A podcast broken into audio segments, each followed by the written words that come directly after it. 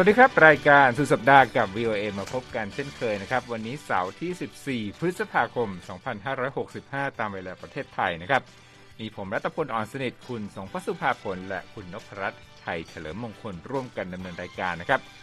เนื้อหาหลักของเราวันนี้นะครับ จะเป็นเกี่ยวกับการประชุมสุดยอดสหรัฐอาเซียนที่กรุงวอชิงตันนะครับ ซึ่ง VOA ไทยได้เกาะติดภารกิจ แล้วก็เข้าร่วม การคุยกับสื่อของพลเอกประยุทธ์จันโอชานายกรัฐมนตรีของไทยนะครับ นอกจากนั้นครับยังมีสรุปประเด็นสำคัญที่สหรัฐประกาศ โครงการด้านนาวี เพื่อสนับสนุนกฎหมายเดินเรือ ในภูมิภาคนี้ท่ามกลางอิทธิพลของจีนนะครับสำหรับประเด็นอื่นๆ เราก็มีนำเสนอครับอีลอนมัสครับแตะเบรกซื้อ Twitter นะครับรอข้อมูลเรื่องแอกไร้นามและเรื่องสแปมนะครับ นอกจากนั้นแล้วยังมีข่าวเกาหลีเหนือ เปิดเผยว่ามีผู้เสียชีวิต 6 รายหลังยอมรับว่าโควิดระบาดในประเทศ นอกจากนั้นแล้วนะครับมีการเลื่อนการอนุมัติงบจากสหรัฐสู่ยูเครน 40,000 ล้านดอลลาร์ เพราะว่ามีสวคนดังคัดค้าน ท้ายสุดวันนี้ครับเป็นเรื่องของการขาดแคลนนมผม นมผงสำหรับเด็กทารกในสหรัฐ เราจะมาคุยกันก่อนจบรายการครับ เอาละครับก่อนที่จะไปคุยกับคุณทรงพจน์นะถึงประสบการณ์ทำข่าว US อาเซียนซัมมิตแล้วก็ได้ตามพลเอกประยุทธ์ ผมมีข่าวข่าวหนึ่งเกี่ยวกับการประกาศของสหรัฐคุณทรงพจน์อเมริกาได้ประกาศแผนฉบับใหม่นะเพื่อที่จะ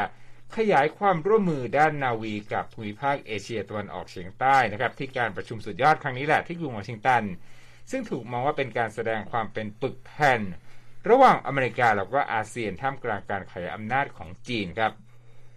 รัฐบาลของประธานาธิบดีโจไบเดนเปิดเผยถึงโครงการความริเริ่มนี้นะฮะซึ่งเป็นเรื่องของการเดินทะเล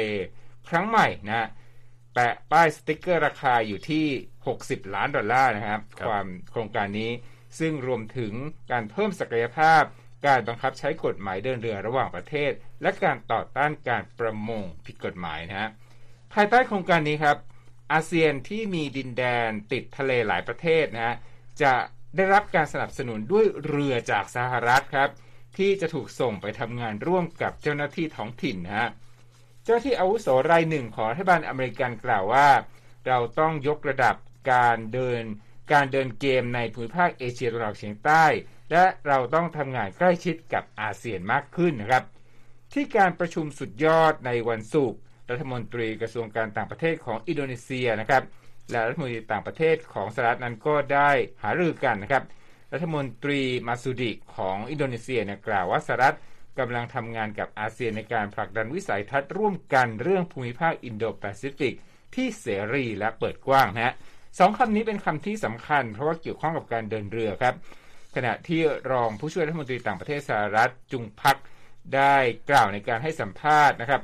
ว่าเรื่องทะเลจีนใต้นั้นเป็นประเด็นสำคัญนะรัฐบาลประธานาธิบดีไบเดนนั้นเตรียมที่จะเดินหน้าแผนใหญ่แผนที่สำคัญครับคุณของโพสคุณนพรัตชื่อว่ากรอบ Indo-Pacific Economic Framework นะฮะซึ่งจะเป็นการริเริ่มทางเศรษฐกิจในเอเชียตะวันออกเฉียงใต้ โครงการแรกหลังจากที่รัฐบาลอดีตประธานาธิบดีทรัมป์นั้น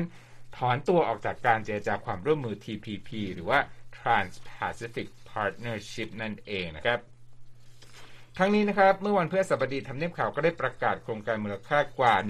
150 ล้านดอลลาร์ ที่รวมถึงการลงทุนในระบบสาธารณูปโภคพื้นฐาน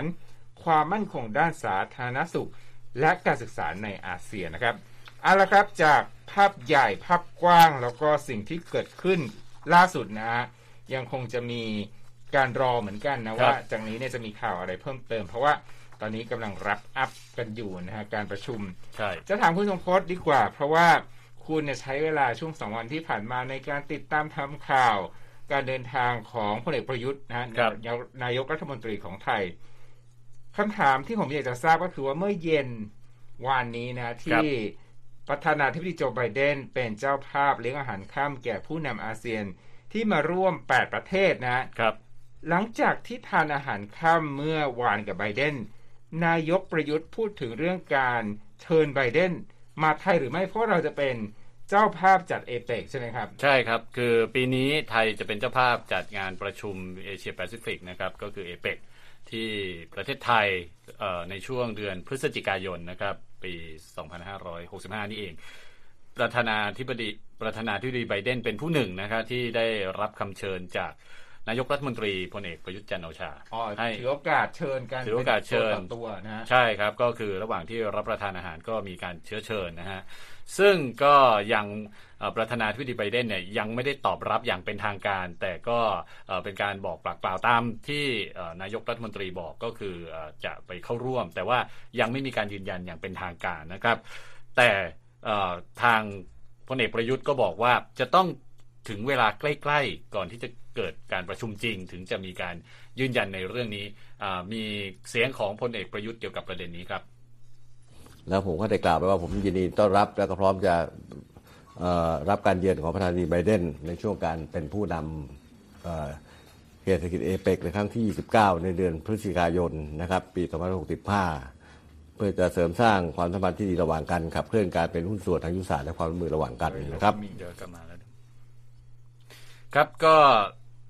คุณรัตพล นอกจากสหรัฐเนี่ยจะไปเข้าร่วมนะฮะการประชุมเอเปกนะฮะซึ่งจะมีขึ้นในช่วงเดือนพฤศจิกาพฤศจิกายน ปีหน้าสหรัฐก็จะเป็นเจ้าภาพจัดการประชุมเอเปกด้วยนะฮะในอเมริกา แต่ยังไม่ได้ระบุนะครับว่าเป็นช่วงไหนหรือว่าจัดขึ้นที่สถานที่ใดครับ ครับ ฟังดูก็เป็นการส่งไม้ต่อเลยนะครับอีกคำถามหนึ่งที่ผมอยากจะถามจากคุณสมพศก็คือว่าคุณไปทำข่าววันแรกแล้วนะมีการพบชุมชนไทย ทางวีไอไทยก็รายงานไปเรียบร้อยแล้วครับ วันที่สองนะฮะก่อนที่นายกจะกลับเนี่ย มีภารกิจอะไรที่กรุงวอชิงตัน วันที่สองก็คือวันศุกร์นะครับ คือวันนี้ในตามเวลาในกรุงวอชิงตันต้องบอกว่าตารางกำหนดการต่างๆ นี่แน่นมากนะฮะตั้งแต่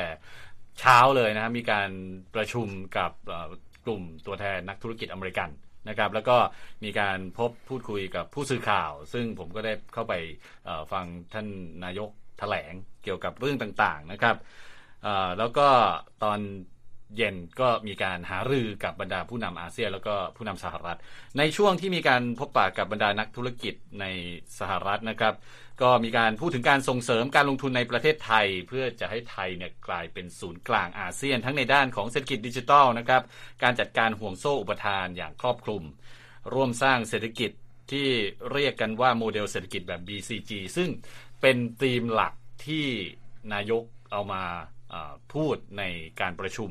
สุดยอดอาเซียนสหรัฐในครั้งนี้นะครับ BCG ก็คือเป็นแนวทางการพัฒนาที่สอดรับกับเป้าหมายการพัฒนาที่ยั่งยืนของสหประชาชาตินะครับนายกรัฐมนตรีประยุทธ์จันโอชายังกล่าวถึงการชะลอตัวของเศรษฐกิจโลกด้วยนะครับ คุณรัฐพล บอกว่าตอนนี้เนี่ยเกิดภาวะเงินเฟอ้อสูงในหลายประเทศ และแน่นอนส่งผลกระทบต่อการฟื้นตัวของเศรษฐกิจไทย และที่สำคัญก็คือเรื่องของค่าเงินบาทที่ลดลงด้วยนะครับ เรื่องการค้าการลงทุนค่าเงินบาทวันนี้เดิมเนี่ยเราเราตั้งใจไว้ว่ามมันจะดีขึ้นหลังจากโควิด -19 มันเบาลงใช่ไหมแต่นี้มันเกิดมีภาวะสงครามขึ้นไปอีกมันท่านอาจจะลดลงไปบ้าง การฟื้นตัวเศรษฐกิจโลกเดิมเนี่ย IMF นี่คือโลกนะ ทั้งโลก เขารวมกันแล้วว่าคาดว่าต้นปีจะขยายตัวร้อยสี่จุดสี่ตอนนี้ก็ปรับตัวลดลงเหลือร้อยสามจุดหกแล้วเมื่อเดือนเมษายนที่ผ่านมาเพราะเราก็ลดลงมาเป็นการจากสี่ลงมาเลยสามใช่ไหม อัตราเงินเฟ้อก็เริ่มสูงขึ้น หลายประเทศก็มีปัญหาหมดอะอัตราเงินเฟ้อเราก็อยากจะแก้ตรงนี้ไงครับนอกจากนี้ครับประเด็นสำคัญอีกอย่างหนึ่งนะฮะก็เป็นเรื่องของความขัดแย้งในภูมิภาคอาเซียน โดยเฉพาะในเมียนมานะครับ ซึ่งเรื่องนี้นายกรัฐมนตรีไทยก็บอกนะครับว่าได้มีการหารือเรื่องการจัดการความขัดแย้งต่างๆ เพื่อจะให้เกิดสันติวิธีนะฮะโดยการเน้นการกระจายความช่วยเหลือทางมนุษยธรรมไปให้กับชาวเมียนมานอกจากนี้ก็ขอให้ทุกฝ่ายร่วมมือกันนะฮะรวมทั้งประเทศมหาอำนาจของโลก ในการแก้ปัญหาวิกฤตต่างๆ ทั่วโลกที่เกิดขึ้นในขณะนี้ด้วย เพราะฉะนั้นในช่วงนี้ผมคิดว่าสิ่งที่เราทุกคนต้องช่วยกัน ก็คือมองไปข้างหน้า มองปัญหามองไปข้างหน้า แล้วก็ร่วมมือกันในการแก้ปัญหามากกว่าที่จะมาด้อยค่ากันมาบิดเบือนซึ่งกันและกันไม่เกิดประโยชน์อะไรเลยตอนนี้ โลกกำลังมีปัญหา ประเทศไทยกำลังมีปัญหา พี่น้องประชาชนกำลังเดือดร้อนกำลังลำบาก แล้วเราจะไปทะเลาะกันทำไมอะใช่ไหมเราต้องหาทางว่าจะทำยังไงให้มันสงบเงียบเรียบร้อยสุด สิ่งสำคัญที่สุดที่ทำให้ประเทศไทยเดินหน้าไปได้นี่ก็คืออะไรความรักความสามัคคีผมขอแค่นี้แหละนั่นก็เป็น เสียงท่านนายกนะฮะที่บอกถึงว่าความร่วมมือกันในประเทศเนี่ยอาจจะช่วยไทยให้ฟันฝ่าวิกฤตต่างๆ ที่กำลังเผชิญในขณะนี้ได้ด้วยครับณณัฐพลจริง ๆ ก็มีบางช่วงตอนที่นักข่าวเนี่ยอยากจะถามคำถามกลับนะ แต่ว่าคุยกับนักข่าวครั้งนี้เนี่ย ปรากฏว่าแทบไม่มีโอกาสไม่เลมียเวลานะฮะไม่มีที่จะเวลาที่จะตอบครับเอ่อคำถามนักข่าว แต่ว่าคุณสมพศเนี่ยเราได้สัมภาษณ์เจ้าหน้าที่อาวุโสที่ติดตามมาด้วยกับคณะเอ่อประชุมสุดยอดครั้งนี้ มีอะไรเป็นไฮไลท์บ้างที่ได้ไปคุยกับคนระดับอธิบดี หรือว่าคนระดับรองนายกรัฐมนตรีครั้งนี้ครับครับก็คือหลังจากที่นายกรัฐมนตรีเนี่ยเดินทางไปประชุมนะฮะที่กระทรวงการต่างประเทศสหรัฐเนี่ยต่อผมก็ได้มีโอกาสที่จะสัมภาษณ์รัฐมนตรีว่าการกระทรวงพลังงาน แล้วก็เป็นรองนายกรัฐมนตรีด้วยนะครับ สุพัฒนพงษ์พันมีเชาว ประเด็นที่คุยกันหลักๆ ก็เป็นเรื่องของพลังงานนะครับพลังงานทางเลือก เพราะว่าเป็นประเด็นสำคัญที่ไทยจะขึ้นพูดที่กระทรวงการต่างประเทศสหรัฐด้วย ดังนั้นเนี่ยสิ่งที่พูดคุยกับท่านรัฐมนตรีสุพัฒนาพงศ์เนี่ยก็บอกถึงความพยายามของไทยในการที่จะหาแหล่งพลังงานใหม่ เพื่อลดการพึ่งพาน้ำมันนะครับ เพื่อที่จะทำให้ราคาน้ำมันลดลงนะฮะแล้วก็ทำให้ก๊าซธรรมชาติ ในอาเซียนลดรวมทั้งในเมืองไทยเนี่ยลดลงได้ก็คือพยายามหาพลังงานทางเลือกอื่นมาทดแทนนะครับ แผน 5 ขั้นที่ทางรัฐมนตรีพลังงานของไทยบอกมานะครับก็เอ่อเริ่มจากการสร้างความเป็นกลางทางคาร์บอนนะครับภายในปีคศ 2050 ส่งเสริมให้ใช้รถยนต์ไฟฟ้านะครับรณรงค์ประหยัดการใช้พลังงานลง 20%เพิ่มการลงทุนในอุปกรณ์ประหยัดพลังงานต่างๆ แล้วก็พัฒนาแหล่งพลังงานทางเลือกนั่นเองนะครับ ทางรัฐมนตรีสุพัฒนาพงศ์บอกถึงสิ่งที่หลาย ๆ คนก็อาจจะกำลังกังวลนะครับ ว่าวิกฤตพลังงานในขณะนี้จะยืดเยื้อหรือไม่ ซึ่งท่านก็บอกว่า ตอนนี้เนี่ยคิดว่าไม่น่าจะยืดเยื้อ เห็นได้จากราคาน้ำมันและก๊าซธรรมชาติที่เริ่มทรงตัวแล้วในตลาดโลก อันนี้ก็ต้องจับตาดูกันต่อไป ครับครับเอาละครับ ตอนนี้เนี่ยดูเหมือนว่า จะขมวดปมนะฮะครับการประชุมครั้งนี้ด้วยการออกแถลงการร่วมระหว่างอาเซียนแล้วก็สหรัฐ แต่ว่าเราก็ยังรอกันอยู่นะฮะณเวลาออกอากาศนี้นะครับ คงจะกำลังสรุปภาษาในการใช้นะคุณใช่สมพศครับแต่ว่าเท่าที่ทำข่าวมาเราก็ได้คุยกับนักข่าว เขาคาดหมายว่าแถลงการร่วมเนี่ยจะมีประเด็นร้อนหรือว่า hot button issue อะไรบ้างครับ สิ่งหนึ่งที่กำลังมีการจับตามองคือจะมีการเอ่อระบุชื่อประเทศ อย่างรัสเซียหรือว่ายูเครนในแถลงการครั้งนี้หรือเปล่านะครับ เพราะว่ารู้สึกว่าจะมีบางประเทศที่ไม่ต้องการให้มีการระบุชื่อเออรัสเซีย ซึ่งเราก็ทราบกันดีว่ากำลังเอ่อบุกรุกยูเครนทำให้เกิดสงครามเนี่ยนะฮะอ่าแต่ทางสหรัฐก็ยืนยันว่าอยากให้ระบุชื่อ ดังนั้นเนี่ยจะต้องมาดูว่าในที่สุดแล้ว แถลงการร่วมที่ออกมาเนี่ยจะมีการระบุชื่อรัสเซียหรือว่ายูเครนเข้าไปในแถลงการหรือเปล่าคุณรัฐพลครับเอาละครับ อีกอันหนึ่งนะที่ ไม่ปรากฏนะ สิ่งหนึ่งที่ไม่ปรากฏแล้วก็รู้แล้วที่ไม่ไม่ปรากฏก็คือการเข้าร่วมของตัวแทนของรัฐบาลเมียนมาที่มาจากการรัฐประหาร ผมมีเสริมนิดนึงละกันว่าครับประเด็นนี้เนี่ยทางโฆษกของสภาความมั่นคงแห่งชาติสหรัฐนะฮะยืนยันกับ VOA ว่ารัฐบาลสหรัฐแล้วก็ผู้นำอาเซียนเนี่ยตกลงที่จะเว้นว่างเก้าอี้เมียนมาในที่ประชุมครับซึ่งเป็นสัญลักษณ์นะว่า ถึงความไม่พอใจต่อสิ่งที่เกิดขึ้นในเมียนมาที่มีการรัฐประหาร แล้วก็มีการใช้ความรุนแรงต่อผู้ประท้วงนะฮะนอกจากนั้นแล้วเนี่ยความเว้นว่างนี้เขาบอกว่ายังเป็นความหวังเป็นสัญลักษณ์ของความหวังต่อเส้นทางข้างหน้าในบรรดาผู้นำด้วยนะครับนั่นก็เป็นเกร็ดที่น่าสนใจแล้วก็เกร็ดที่น่าสนใจอีกอันหนึงคุณสมพศคือเกร็ดเล็กเกร็ดน้อยนะเรื่องอลำดับยืนถ่ายภาพ ลำดับนั่งอาหารนั่งรับประทานอาหาร คุณสมพศพอจะรู้ไหมว่า ผู้นำต่างๆเนี่ยเรียงลำดับยืนถ่ายรูปหมู่กันตามเอ่อเกณฑ์ไหนนะฮะครับหรือว่าต่อไปเนี่ยจะมีรูปหมู่ของการถ่ายรูปของเอ่อออกแถลงการร่วมเนี่ยเขามีเกณฑ์อะไรในการวางลำดับคนที่ยืนใกล้ยืนไกลครับอ่าเจ้าภาพครับครับคือเมื่อวานนี้นะฮะตอนที่มีการถ่ายรูปก่อนที่จะร่วมรับประทานอาหารค่ำที่ทำเนียบขาวเนี่ยฮะก็อ่าผู้นำทั้ง 8 ประเทศรวมทั้งรัฐมนตรีอีกสองคนเนี่ยฮะก็มาถ่ายรูปร่วมกับประธานาธิบดีไบเดน สิ่งที่ทำให้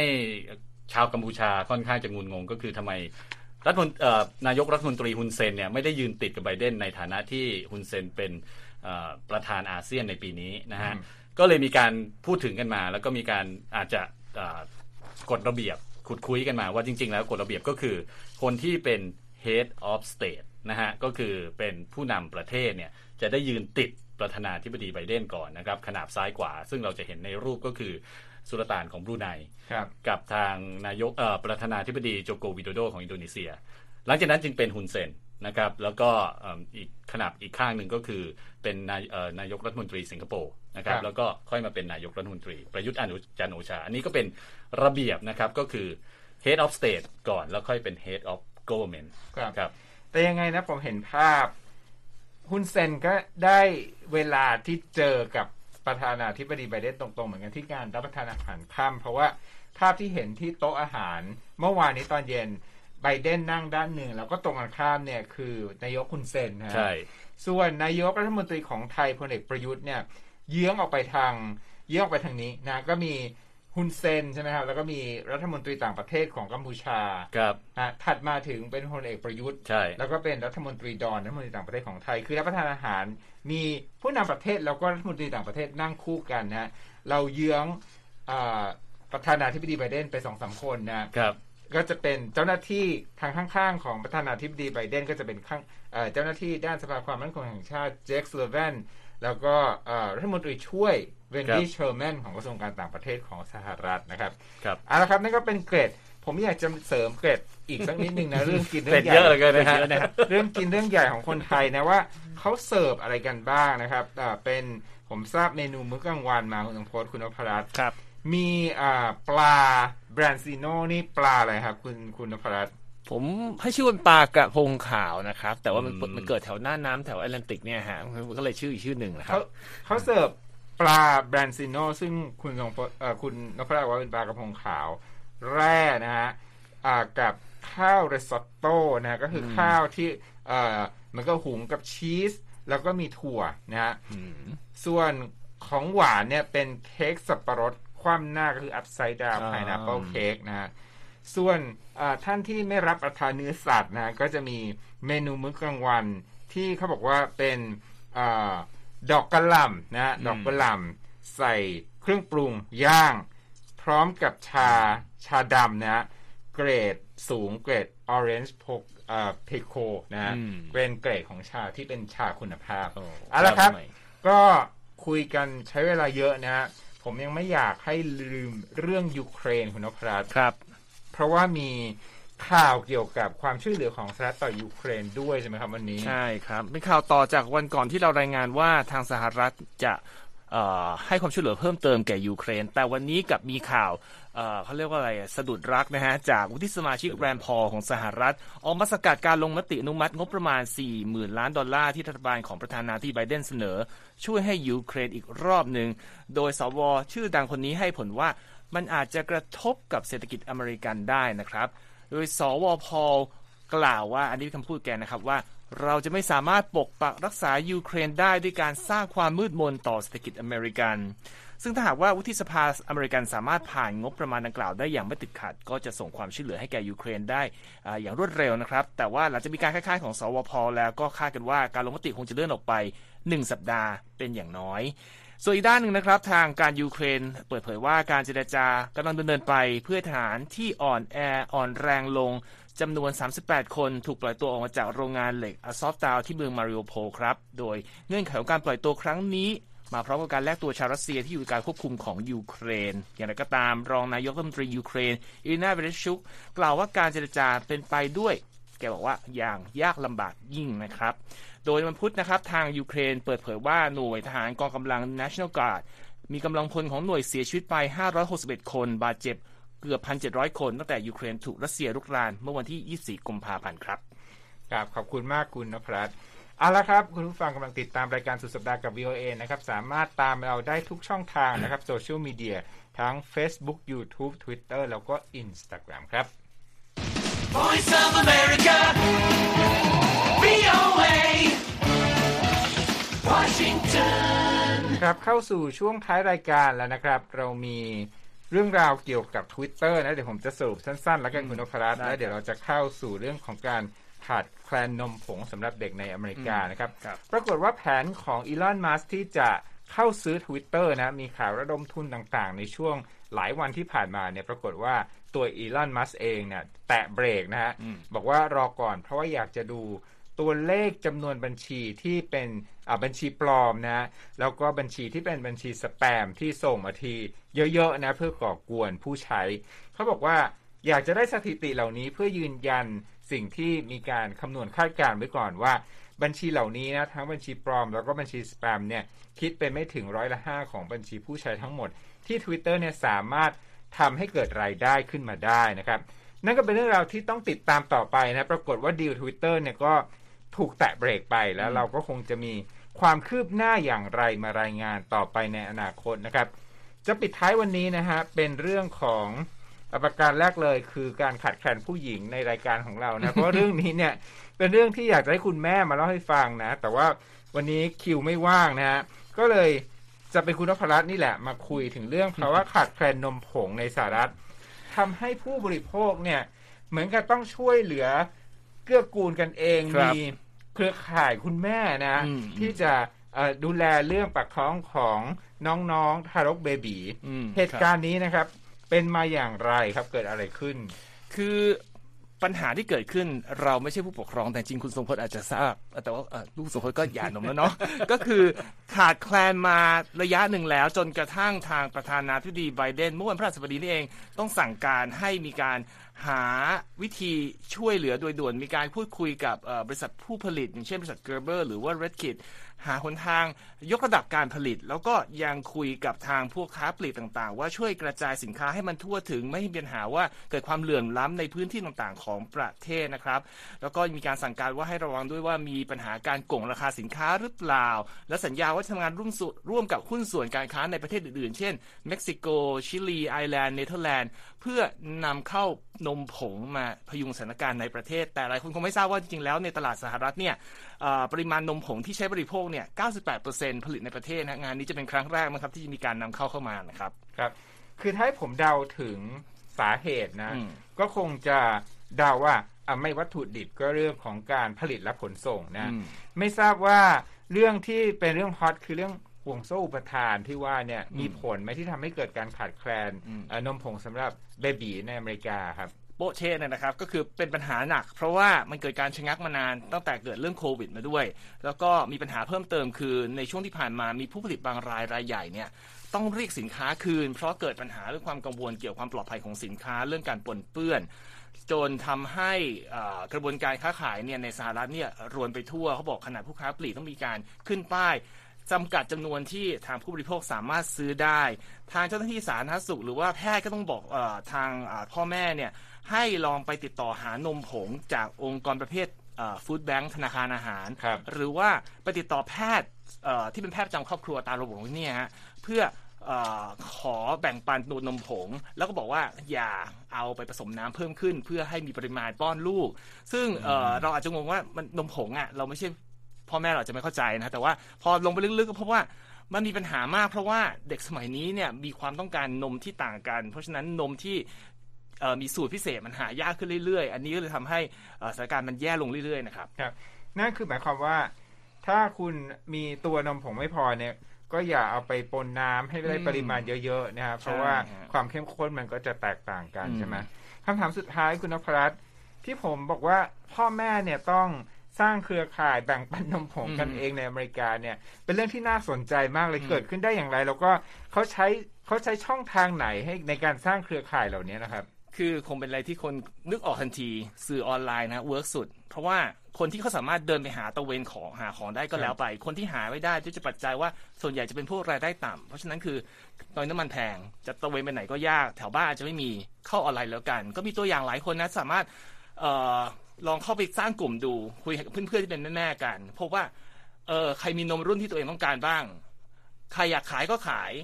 ขายก็ส่งมาแล้วส่งเขาส่งให้ หรือแจกให้ก็ดี เพราะลูกก็คนหลายอายุใช่ไหมฮะเพราะเขาบอกว่านี่เป็นเรื่องของนมสำหรับเด็กทารก ไม่ใช่นมสำหรับเด็กเล็ก มันคนละสูตรกันนมเด็กเล็กจะมีส่วนผสมเยอะเช่น น้ำตาล หรือไม่ก็แครี่มีรสชาติอะไรอย่างนี้ไม่ได้ ต้องเป็นนมที่สำหรับเด็กทารกเท่านั้น แล้วก็สูตรที่ตรงกับความต้องการของเด็กนั้นๆ อันนี้ก็คือเป็นทางออกของแม่ๆหลายคนที่ถ้าไม่สร้างเขาเชิญเพื่อนมาอยู่ ก็ลองไปตระเวนหาในเน็ตดู แล้วก็จะเจอคนที่แบบอ๋อมีมีมีคือตอนนี้อย่างที่บอกฮะช่วยกันเองไปก่อนเพราะรัฐบาลยังไม่สามารถช่วยคุณได้ นี่คือสถานการณ์ที่เขาบอกว่าเอ่อโซเชียลมีเดียกลายมาเป็นเอ่อปัจจัยสำคัญที่ทำให้คนในสหรัฐต้องพผู้ปกครองที่ดูแลกันเอง ไม่ต้องคุณแม่อย่างเดียวนะ คุณพ่อด้วย เพราะว่าสมัยนี้นะฮะผู้ปกครองมีต้องแบบก็ก็ช่วยกันนะ แล้วก็อืมช่องทางใหม่ ๆ ก็กลายเป็นเครื่องมือสื่อสารติดต่อกันได้อย่างรวดเร็วนะฮะผมเห็นเรื่องของคุณนพรัตน์แล้วก็มีตัวอย่างคุณแม่ๆเต็มไปหมดเลยก็อืม ท่านที่สนใจจะไปอ่านนะครับ ไปที่ได้ที่เว็บไซต์ voa thai com นะครับ แล้วก็หน้า Facebook ของเรานะครับ voa thai ครับ วันนี้เรียกว่ามีเรื่องตั้งแต่เอเปกนะฮะยันครับนมผงนะครับ ก็ตั้งแต่เรื่องระดับโลกถึงระดับครอบครัวเลยละกันนะครับ เราสามคนวันนี้ต้องลาไปก่อนนะครับ ขอส่งคุณผู้ฟัง VOA ไทยสู่สุดสัปดาห์อย่างมีความสุข สวัสดีครับ สวัสดีครับ สวัสดีครับ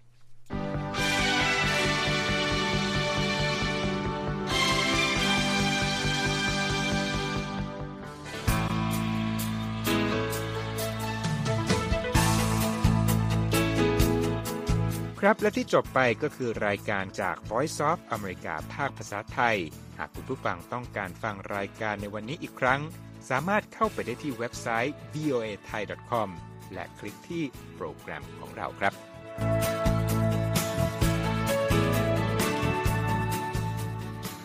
และถ้ามีเวลาว่างเสาร์อาทิตย์ อย่าลืมแวะมาฟังสุดสัปดาห์กับ VOA เช้าวันเสาร์ซึ่งเราจะมีคุยกันบันเทิงสำหรับหนังใหม่ประจำสัปดาห์ กับภาษาอังกฤษสำนวนอเมริกันทุกเช้าวันอาทิตย์ตามเวลาในประเทศไทย ติดตามฟังย้อนหลังได้จากเว็บไซต์ของเราเช่นกันครับ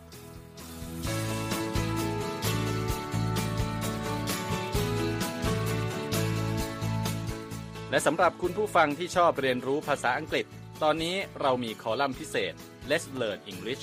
ซึ่งเปิดโอกาสการเรียนรู้และฝึกทักษะภาษาอังกฤษ ในรูปแบบที่ถูกออกแบบโดยผู้เชี่ยวชาญตามมาตรฐานการศึกษาของอเมริกา เพื่อให้เนื้อหาเหมาะสมสำหรับผู้เริ่มเรียนภาษาอังกฤษ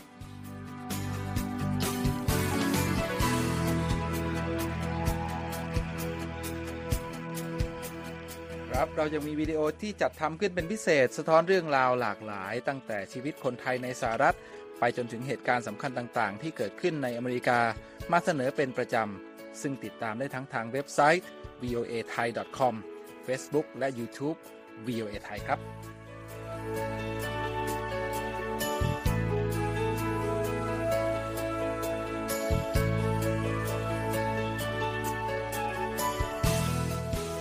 ไม่ใช่แค่นั้นนะคะ เรายังมี Facebook Live ให้ชมการออกอากาศสดจากกรุงวอชิงตัน และยังมี Instagram สะท้อนมุมมองสังคมและวัฒนธรรมอเมริกัน บอกเล่าเรื่องราวที่น่าสนใจผ่านภาพถ่ายจากทั่วทุกมุมโลก ให้แฟนรายการได้ follow กันด้วยค่ะ